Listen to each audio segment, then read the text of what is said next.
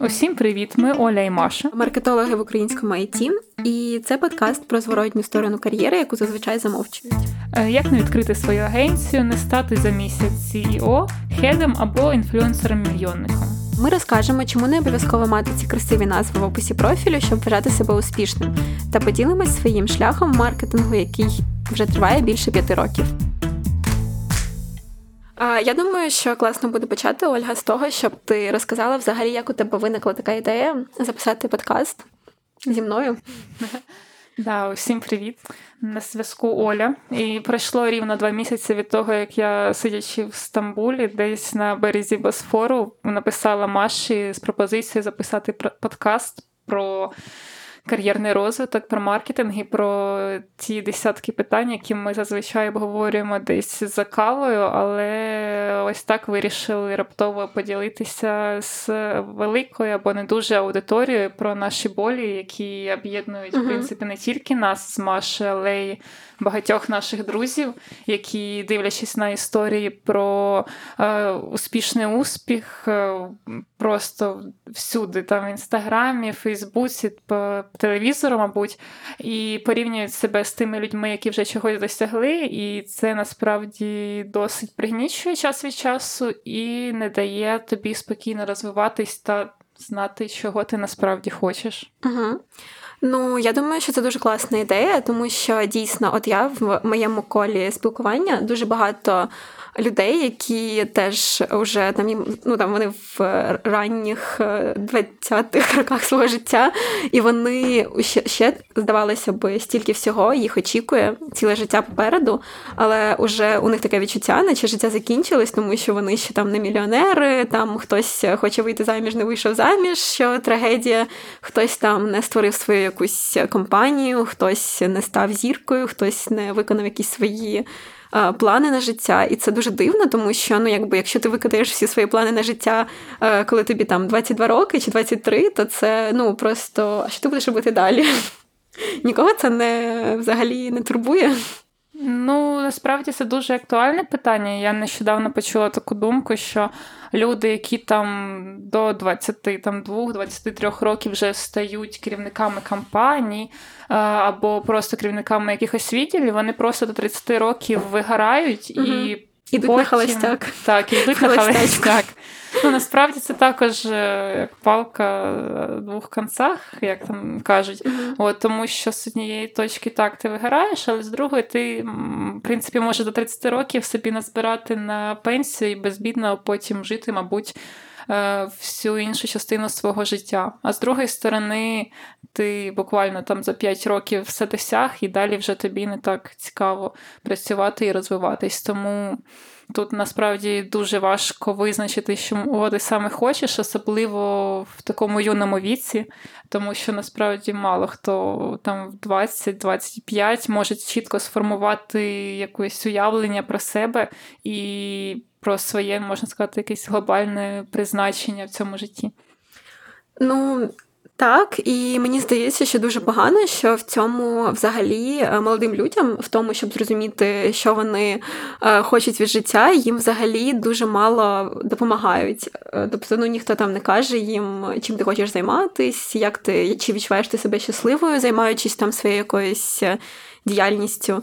І тому е, мені здається, що багато багато молодих людей вони почувають себе нещасливими, і вони вважають, що вони хочуть чогось досягти, але насправді це не те, чого їм хочеться. Тобто, можливо, вони вважають, що як, якщо вони там створять якусь компанію, започаткують там якийсь свій бізнес, то це зробить їх успішними, і тоді вони будуть щасливими. Це ще також питання того, як відкладеного щастя, що дуже багато людей думають, що не можуть бути щасливими, поки не досягнуть чогось чогось. І мені здається, що дуже погано це потрібно вчитись. Розуміти, що насправді тобі подобається, якось, е, хоч і повільно, можливо, розвиватися в цьому напрямку. Ну тут я, в принципі, не можу не погодитись саме з, е, з тою думкою, що ніхто не допомагає людям досить молодим там або тим, хто тільки закінчує школу, визначитись тим, чого ти насправді хочеш. Та в принципі я не знаю, як можна в 16-17 років знати, чого ти хочеш, чим ти хочеш займатися, тому що все одно більшість. зараз людей, де вчитись кудись, тому що так сказали батьки. Вони сказали, що це класна і перспективна професія, ти будеш заробляти гроші. Вот. Ну, Хоча я випустилась зі школи років 10 тому, може трошки менше. Мені страшно думати. Да, Мені страшно рахувати, коли саме це було. Але якраз в ті часи там не особливо можна було зрозуміти, куди ти хочеш, і не був такий вибір професії, навіть як є зараз. Зараз, принципі, багато хто може не йти на вищу освіту, тоді не було такого варіанту, що не йти вчитись. І ти йшов, тому що батьки от сказали, що там щось є класне. Комусь, як мені, пощастило, і я прислухалась до батьків, і це дійсно те, що, те, що мені було цікаво.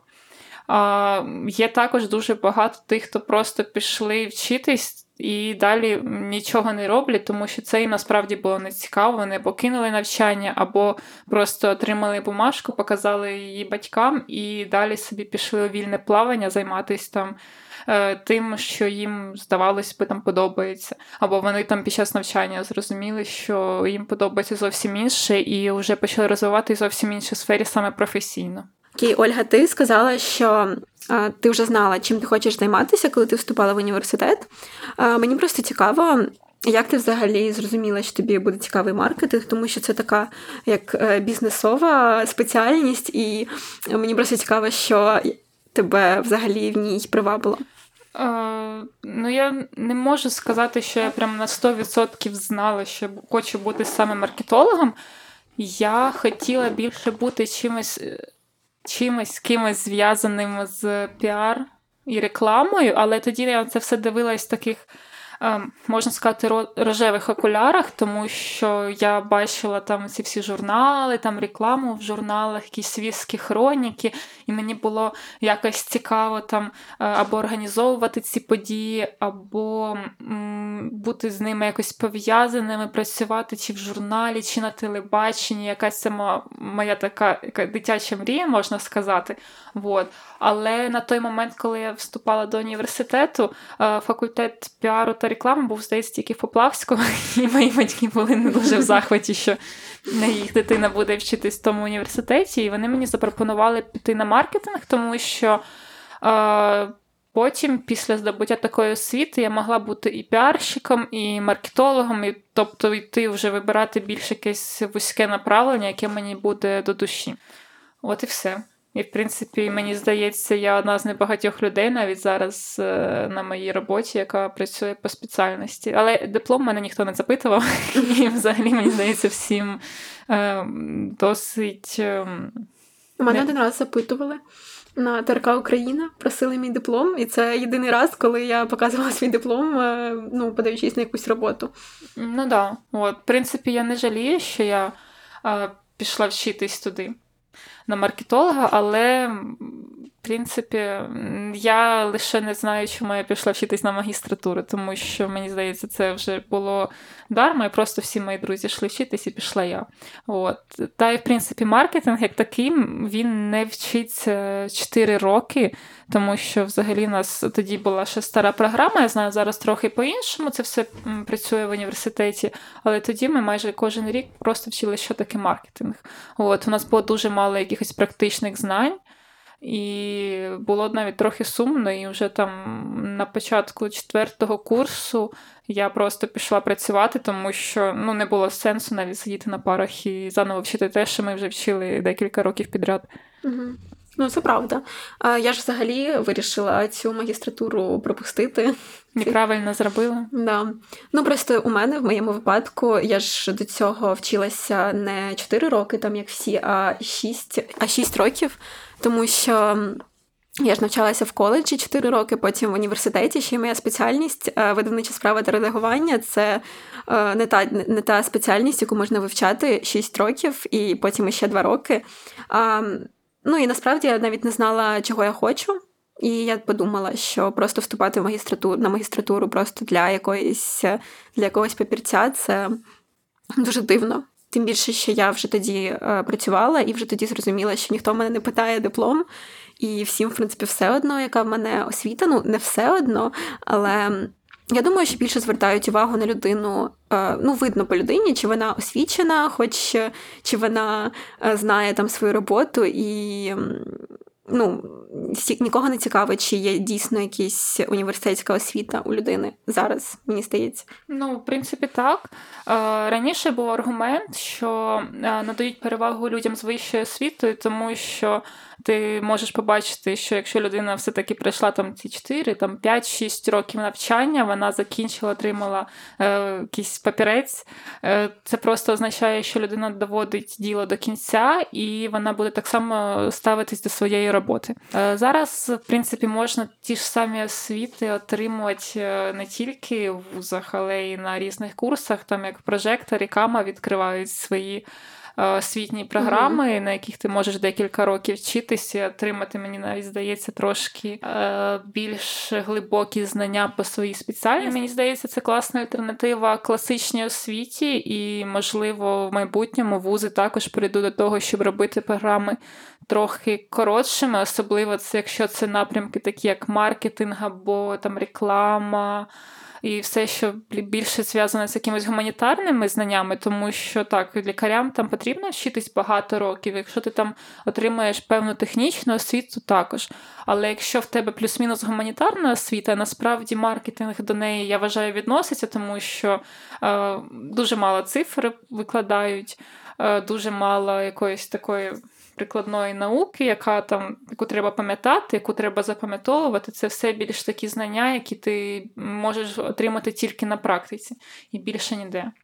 Да, Ольга, я ще хотіла додати, що е, взагалі і раніше так було, і зараз тим більше. Зараз е, шукають якихось там е, супер бігінерів, джуніор-спеціалістів з якимось вже досвідом, з хоча б рік досвіду має бути, і дуже рідко можна знайти якусь вакансію без досвіду. І мені просто це дуже дивно. Мене це дивувало ще раніше, а зараз тим більше, ну вже коли я просто це аналізую, як взагалі можна знайти людині, от після університету ти вийшла там, отримала свій диплом, і як тобі взагалі знайти якусь роботу, хорошу роботу по твоїй спеціальності, е, яка зможе тобі там дати якийсь е, поштовх до поштовх твоїй кар'єрі е, без досвіду роботи? Це дуже дивно і взагалі не допомагають якісь стажування, там які нам дає університет, на які більшість людей навіть не ходить, і які по суті тільки там для галочки існують. І мені просто цікаво, як взагалі люди це роблять, як вони знаходять е, роботу без досвіду після універу. І от у мене більшість знайомих, вони е, під час університету вони там працювали на якихось, ну там просто. Або офіціанткою, там, або ще якимось, просто якусь роботу робили, яка не стосувалася їхньої спеціальності, яка, в принципі, їм потрібна була тільки заради грошей, заради заробітку. І Потім, коли вони вже хотіли почати щось робити по спеціальності, то їм у них не було необхідного. Необхідної бази для того, щоб почати. І е, я знаю, що і ти, і в мене така ж сама ситуація, що я хотіла вже в університеті, я шукала ще в коледжі, мені здається, я була в коледжі, тоді я не пам'ятаю. Мабуть, так. Я Це так було давно, коли ми познайомилися, що я не можу згадати точно. Да, Я була чи в університеті, чи в коледжі, і я шукала собі по спеціальності е, саме роботу, якусь стажування. Е, ми знайшли тоді з Настю, це ще наша подруга. Настя, привіт. І ми шукали саме по спеціальності і знайшли стажування, яке потім переросло в роботу. І ти так само ти ж працювала вже по спеціальності. Перша твоя робота була. Мені просто цікаво. У мене у моєму випадку ми знайшли стажування. Ми не знали, чи це взагалі буде, чи нам дозволять працювати там далі. А в твоєму випадку ти ж відразу знайшла роботу, як це зробила? Ну, я не відразу знайшла з роботу. Може, Маша це не пам'ятає, але да, я відкрию таємницю. Я не одразу знайшла принципі, роботи. Ну і ще один пойнт, який я от хочу сказати з того, що ти мене запитала uh-huh. про роботу по спеціальності. Не всі ж будуть йти потім працювати по спеціальності. Мені здається, навіть е, це не залежить від того, на кого ти вчишся. Коли ти починаєш шукати роботу, то як я вже казала, ніхто не буде навіть запитувати, на кого ти зараз вчишся, мені здається. Не пам'ятаю, що в мене було таке питання, коли uh-huh. я, будучи ще в університеті, шукала якісь місця роботи. От. Я взагалі починала з е, стажувань, і я шукала стажування не один рік. От. Я дуже вдячна своїм батькам, які, в принципі, мені дали можливість до кінця третього курсу е, нічого не робити, крім того, як ходити на пари і розважатись. От. Um, звичайно, зараз я дивлюся на це все, і мені я думаю, що я б хотіла почати раніше щось робити, але маємо ж маємо. Uh, я взагалі починала шукати стажування десь з третього курсу, коли я дуже хотіла потрапити на один плюс один. Тоді в них був набір на стажування, і він йшов протягом року на різні спеціальності. Я не можу навіть пригадати, скільки разів туди ходила і на які саме стажування намагались пробитись. Там, здається, щось було пов'язане з корпоративною соціальною відповідальністю, потім з новинами. Там потрібно було якісь журналістські розслідування робити, щось е, схоже на те. І мені здається, там ще декілька разів пробувалась, але навіть не згадаю куди. І, ну, як в принципі, я думаю, всі зрозуміли, мені тоді е, всюди відмовили. Я, в принципі, дуже засмучувалася, але от я пробивалась, пробивалась, і на останній раз, коли я вже походила декілька разів на ці всі співбесіди по різним спеціальностям, подивилась на це все зсередини, я поспілкувалася на той час з багатьма людьми з різних департаментів, і я, врешті-решт, через рік зрозуміла, що робота на телебаченні це не те, що я хочу. Тому що там було забагато стресу. Не можу сказати, що його не було потім на моїй роботі. От, Але на той момент я якось мої ці рожеві окуляри просто знялись, і я подумала, що, мабуть, все-таки краще знайти щось інше.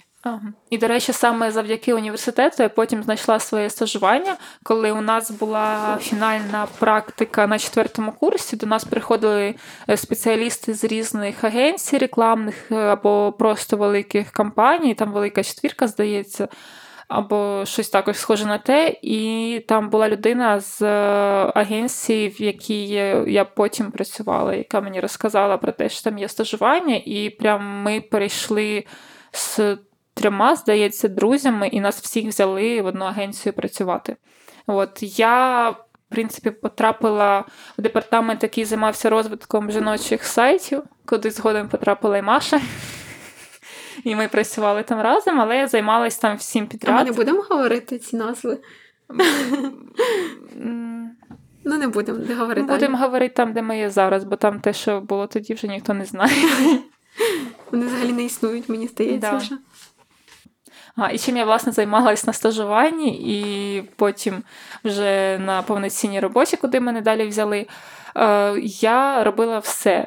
Насправді, все, що зв'язане з маркетингом, не зв'язане. Я робила SMM, я писала статті, трохи намагалась розібратись е, в SEO-просуванні, знімала відео для YouTube каналу, сама їх монтувала, знімала рекламні зйомки, також для сайтів там від партнерів, або які ми самі вирішували робити. Ми були самі в якості моделей з колегами, самі все е, скліпали, все зробили, ми були молодці. В принципі, я займалась тим, що я вміла. Тобто для мене це не було чимось там новим, якщо там брати саме створення контенту. Так, Для мене там були якісь нові штуки, це SMM та SEO просування, тому що я, в принципі, знала, що це таке, але практичного досвіду в мене не було. А так, саме завдяки тому, що в мене були якісь скіли, як зараз кажуть, контент-креатора. Креатора, так кажуть? Да, контент-креатор. Є така зараз професія, спеціалізація, спеціальність. От. Я собі змогла там отримати роботу і вже далі зв'язати, можна казати, своє життя з контентом і з маркетингом в цілому. От. Машу, а я тим часом да. розкажи ти поки, тепер. Поки Ольга займалася цим всім всіма цими справами, е, я тим часом писала новини про Кім Кардаш'ян. Ну, це Але робила це добре. Слава Богу, хоч щось. Взагалі, я ще хотіла обговорити е, таку одну пораду, яку я нещодавно прочитала в одній з книжок, назву якої, звичайно, не пам'ятаю. І я потім читала в багатьох статтях е, в інтернеті, що ти, щоб зрозуміти, чим ти хочеш займатися, е, подумай просто, чим би ти займався безкоштовно. І саме це заняття кажуть, є твоїм призначенням, призванням в житті. І якщо ти не будеш займатися, то в тебе все вийде. Ну... Як ти думаєш, в тебе так все вийшло? Чи взагалі можна так зробити? От ти дізнаєшся, ти розумієш, що ти там хочеш займатися, не знаю, наприклад, танцями, і все йдеш на цьому заробляти гроші? Я думаю, що в теорії це дуже класно, але на практиці це може не завжди спрацювати. Тому що ну, деякі люди взагалі не знають, чим би вони готові були займатися е, все своє життя і не отримувати за це гроші. Ну просто, а якщо, наприклад, я готова займатися все життя тим, щоб дивитися серіали і лежати, не знаю, і просто ну, ну от. Добре, я готова там дивитися серіали там все життя, наприклад. І що це мене, чим це мені допоможе знайти роботу, яка буде моєю там по житті призванням моїм. Моє призвання це дивитися серіал.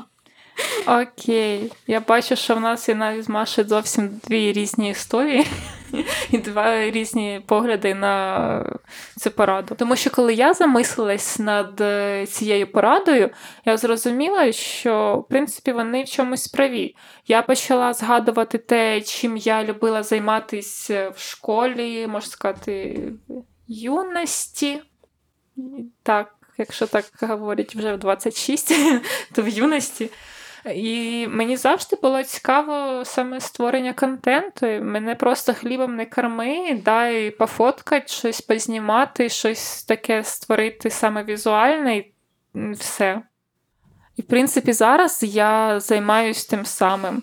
Е, І саме ця частина роботи мене надихає найбільше. Тобто я протягом всіх цих років завжди все фоткаю, я все знімаю. В принципі, я і зараз що гріхах таїть, знімаю тіктоки, поки ніхто не бачить і ніхто про це не знає з моїх друзів. А чому це? Оце мені так не подобається, що знімати тіктоки це стало чимось таким. Е, е, з чого всі, ну, типу, от е, не можна сказати просто серйозно, що я знімаю тіктоки. Ну, це ж можна робити прикольно, і це ж не не обов'язково цього соромиться. Е, Ну тут також можна сказати, є е, дві думки, або людина соромиться якоїсь, е, якогось публічного осуду, або їй соромно за те, що вона це робить не надто професійно. Що, в принципі, мені здається, є в моєму випадку, тому що. Е, мій синдром самозванця не дає мені зрозуміти те, що я знімаю нормально, і завжди здається, що це якась фігня. І тому я, в принципі, ці знання, по-перше, не монетизую і їх не показую нікому результати своєї роботи. І повертаючись до нашої основної теми, в принципі, можу сказати, що те, що мені подобалось робити в юності створення контенту, це є, мені здається, якесь моє, можна сказати, призначення і те, чим би я хотіла і далі займатися, те, що мене дуже дуже надихає. Я взагалі хотіла сказати, що ну, коли ти почала говорити про те, що потрібно там подумати, чим ти готова займатися безкоштовно, е, в мене взагалі інша думка з цього приводу, як е, обрати, як займатися взагалі тим, що тобі подобається. Мені здається, що варто подумати про те, що тобі що в тебе класно виходить і що приносить тобі задоволення. Просто в моєму випадку е, я завжди дуже любила писати, і ну, взагалі слова, там книги, е, робота з текстами це завжди те, що приносило мені задоволення. Якщо у Олі це більше робота з візуальним контентом, з фотографіями, з якимось дизайном, то в мене це більше робота з текстами. Е, це те, що мені подобається. З візуалом в мене взагалі дуже тяжко. Мені коли потрібно на роботі там якісь продумати е, якесь візуальне оформлення якоїсь статті. У мене таку депресію викликає. Я сиджу там з тою фігмою і вже просто ледь не плачу. Але все одно. Ну, це мені теж якась частина цього мені теж подобається. Це креатив. Е, мені здається, тому і варто займатися тим, що тобі приносить задоволення, в тебе непогано виходить. І якщо ти е, по факту в тебе це непогано виходить. Це раз. Тобто в тебе вже є ем, шанси того, що ця робота буде успішною. Це вже це вже непогано. А по-друге, це тобі подобається і приносить задоволення, значить, ти не будеш страждати на цій роботі. Ем, І мені здається, що це така виграшна ситуація. Але з іншого боку, я ще хочу трошечки про це додати, Давай. Е, що е, є такий такий шанс, шанс того, що якщо тобі е, ти зробиш своє хобі своєю роботою, тобі перестане воно подобно. Ну, ти будеш ставитися до нього як до роботи, і ти перестанеш займатися ним в свій вільний час. Тому що, наприклад, от в моєму випадку мені завжди подобалось дуже писати, і коли я займаюся, працюю з текстами так сильно багато на роботі, я іноді просто не знаходжу в собі е, сили е, писати вдома чи щось робити там з текстами вдома, тому що ну я вже якби втомилася, вже написала дуже багато, я вже не хочу нічого робити. І це мені здається така зворотня сторона цього. Мені здається, що ну, одним з таких найважливіших поінтів в цьому всьому є про роботу безкоштовно. Ну насправді мені здається, що так не працює. У більшості випадків, якщо в тебе нема або дуже забезпечених батьків, чоловіка, дружини або якогось капіталу від п'ятиюродного дяді дідушки, е, і ти можеш собі просто спокійно жити і працювати в своє задоволення, то Ну, так не буде. Не буде те, що ти просто будеш працювати, тобі буде все подобатись, і а ти згодом будеш отримувати там багато грошей або там якусь суму, яка буде тобі комфортна, і ти зможеш за неї спокійно жити. Мені здається, що в принципі з будь-якої з будь-якого з будь-якої справи можна якось заробити. Просто якщо придумати гарний план, як. Просто ти можеш бути там е, дуже хорошим, не знаю таким дуже хорошим художником, але там не продумати, як ти можеш цим заробляти. І заробляти мало, а можеш навпаки, прям, я не знаю, там малювати якісь щось для інстаграму, для соцмереж, якось себе просувати, і можеш заробляти багато. Це просто залежить від бажання. Можливо, людині комфортно там отримувати якусь суму грошей, яка їй вистачає для життя і їй просто не потрібно більше. Зараз нам багато людей там навіть через соціальні мережі транслюють.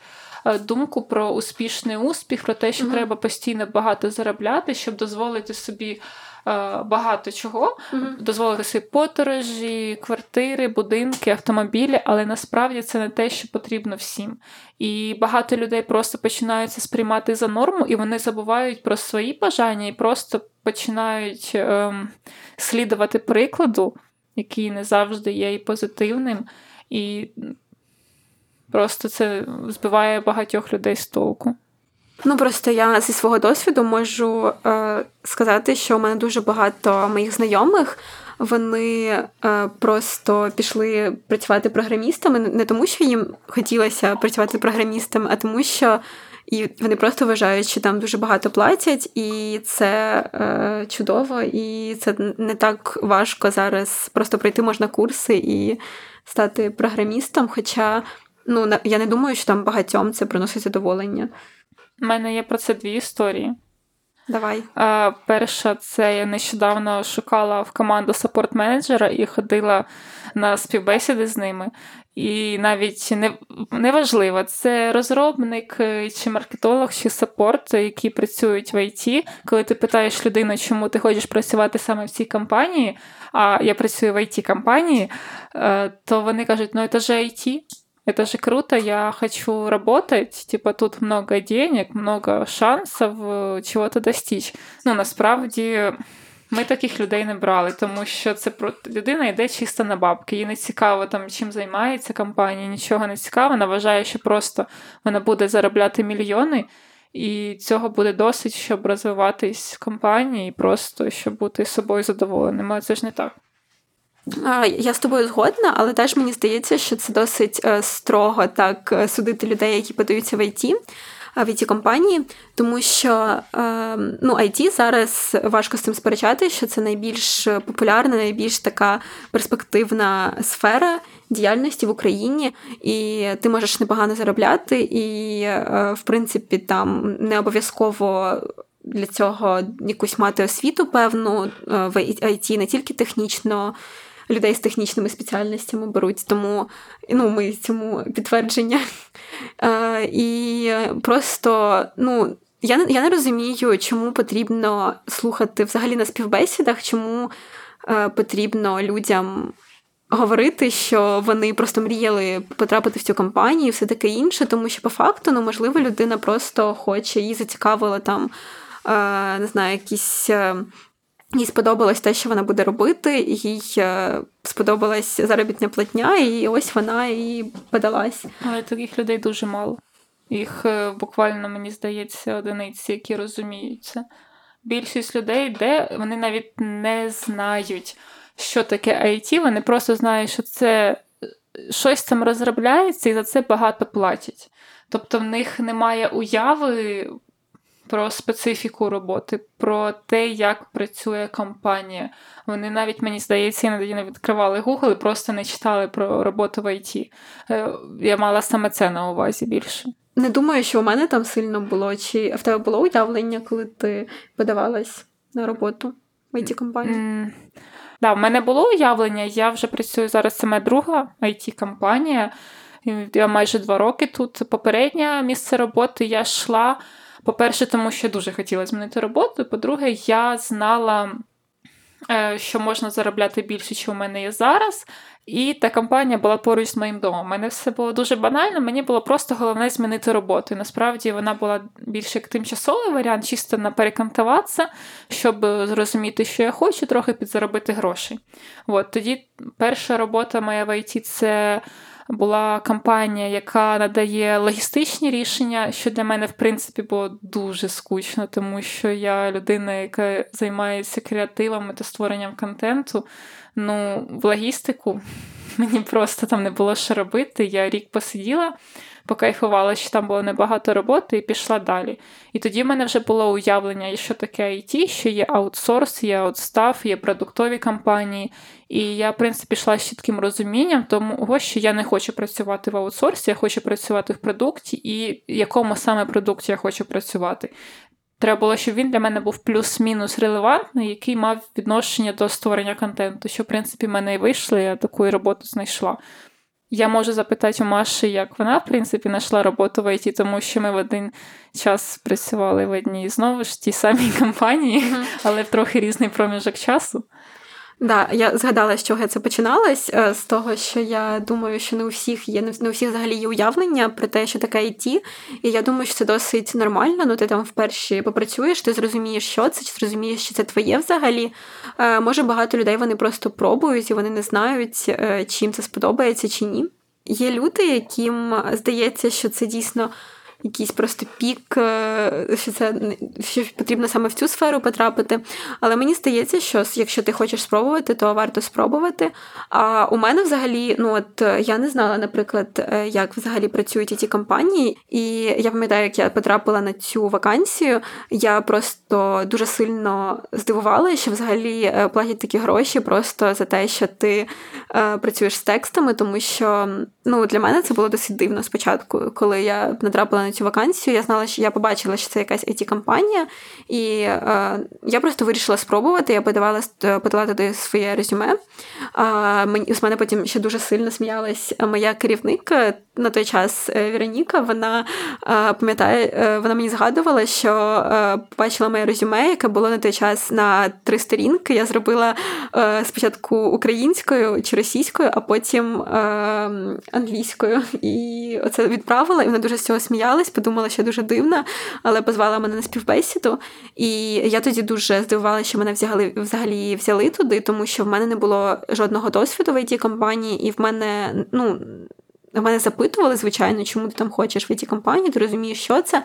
Але я тоді сказала, що ну та тут, мабуть, щось програмують. Ну, я взагалі не знала, що там роблять в цих it компаніях але Ну, не знаю, мені здається, що досить строго так ставитись до людей, коли вони просто хочуть там е, непогано заробляти, робити там те, що в них, в принципі, мінімально там вони знають, е, як це робити. Ну і все. Це прикольно. Нехай роблять. Тут також питання про довгострокову перспективу, тому що е, я відбирала людей з розрахунком на те, що вони розуміють, чим вони будуть займатися і де займатися, щоб вони працювали у нас досить довгий час.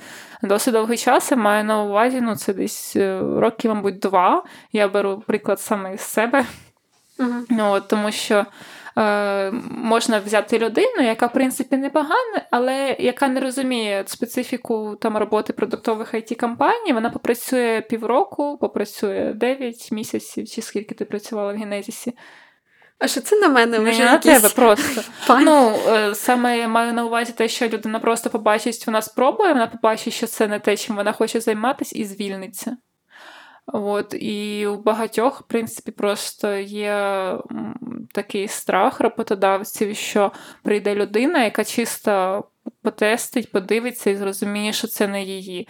І дуже багато от саме відмов іде через те, що кандидат не може чітко сформулювати свою думку і сказати, чого він саме хоче від цієї роботи. Це нормально, якщо людина спробує і зрозуміє, що їй не подобається, або навпаки, зрозуміє, що їй це подобається, і буде працювати ще дуже довго на цій позиції, і це якось їй допоможе в її розвитку, і це класно. Просто не знаю, ну я розумію тебе як людину, яка набирає, е, якби е, набирала аж одну людину аж в свою одну команду. Людину. У мене ж теж був досвід, коли я е, набирала людей в команду. Це було правда на телебаченні, на Україна, та на ІТ. Багато мені здається уваги варто приділяти софт-скілам. Взагалі, як людина е, буде з тобою співпрацювати, чи тобі буде комфортно. Е, я вважаю, що це дуже класно, що ти навела мене як приклад. Я пройшла добре співбесіду. Е, я там розказала, чому мені хочеться там працювати в цій компанії. Коли мене запитали, чи подобається мені специфіка, я сказала, що я ніколи не працювала в такій специфіці, але готова спробувати. І ну, типу, я ж чесно сказала, що я готова спробувати. І в принципі люди знали, що я просто спробую. Люди, які мене брали на роботу, сподівалися, що я далі буду працювати дуже довго. Все одно є ризик, що людині може не сподобатись. Це ну, це життя. А навпаки, може на на співбесіді людина не знатиме, що відповісти, але спробуючи, вона зрозуміє, що це її, і вона буде працювати ще дуже довго в цій е, сфері.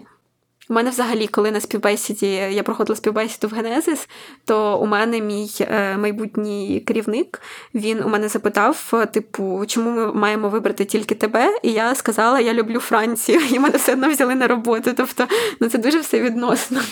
Ну, тут також є і суб'єктивна думка, і, в принципі, як ти казала, по софт-скілам подивилися, що ти е, підходиш, ти маєш якісь там певні знання, і е, з тобою буде комфортно працювати та спілкуватись просто не на робочі теми про Францію.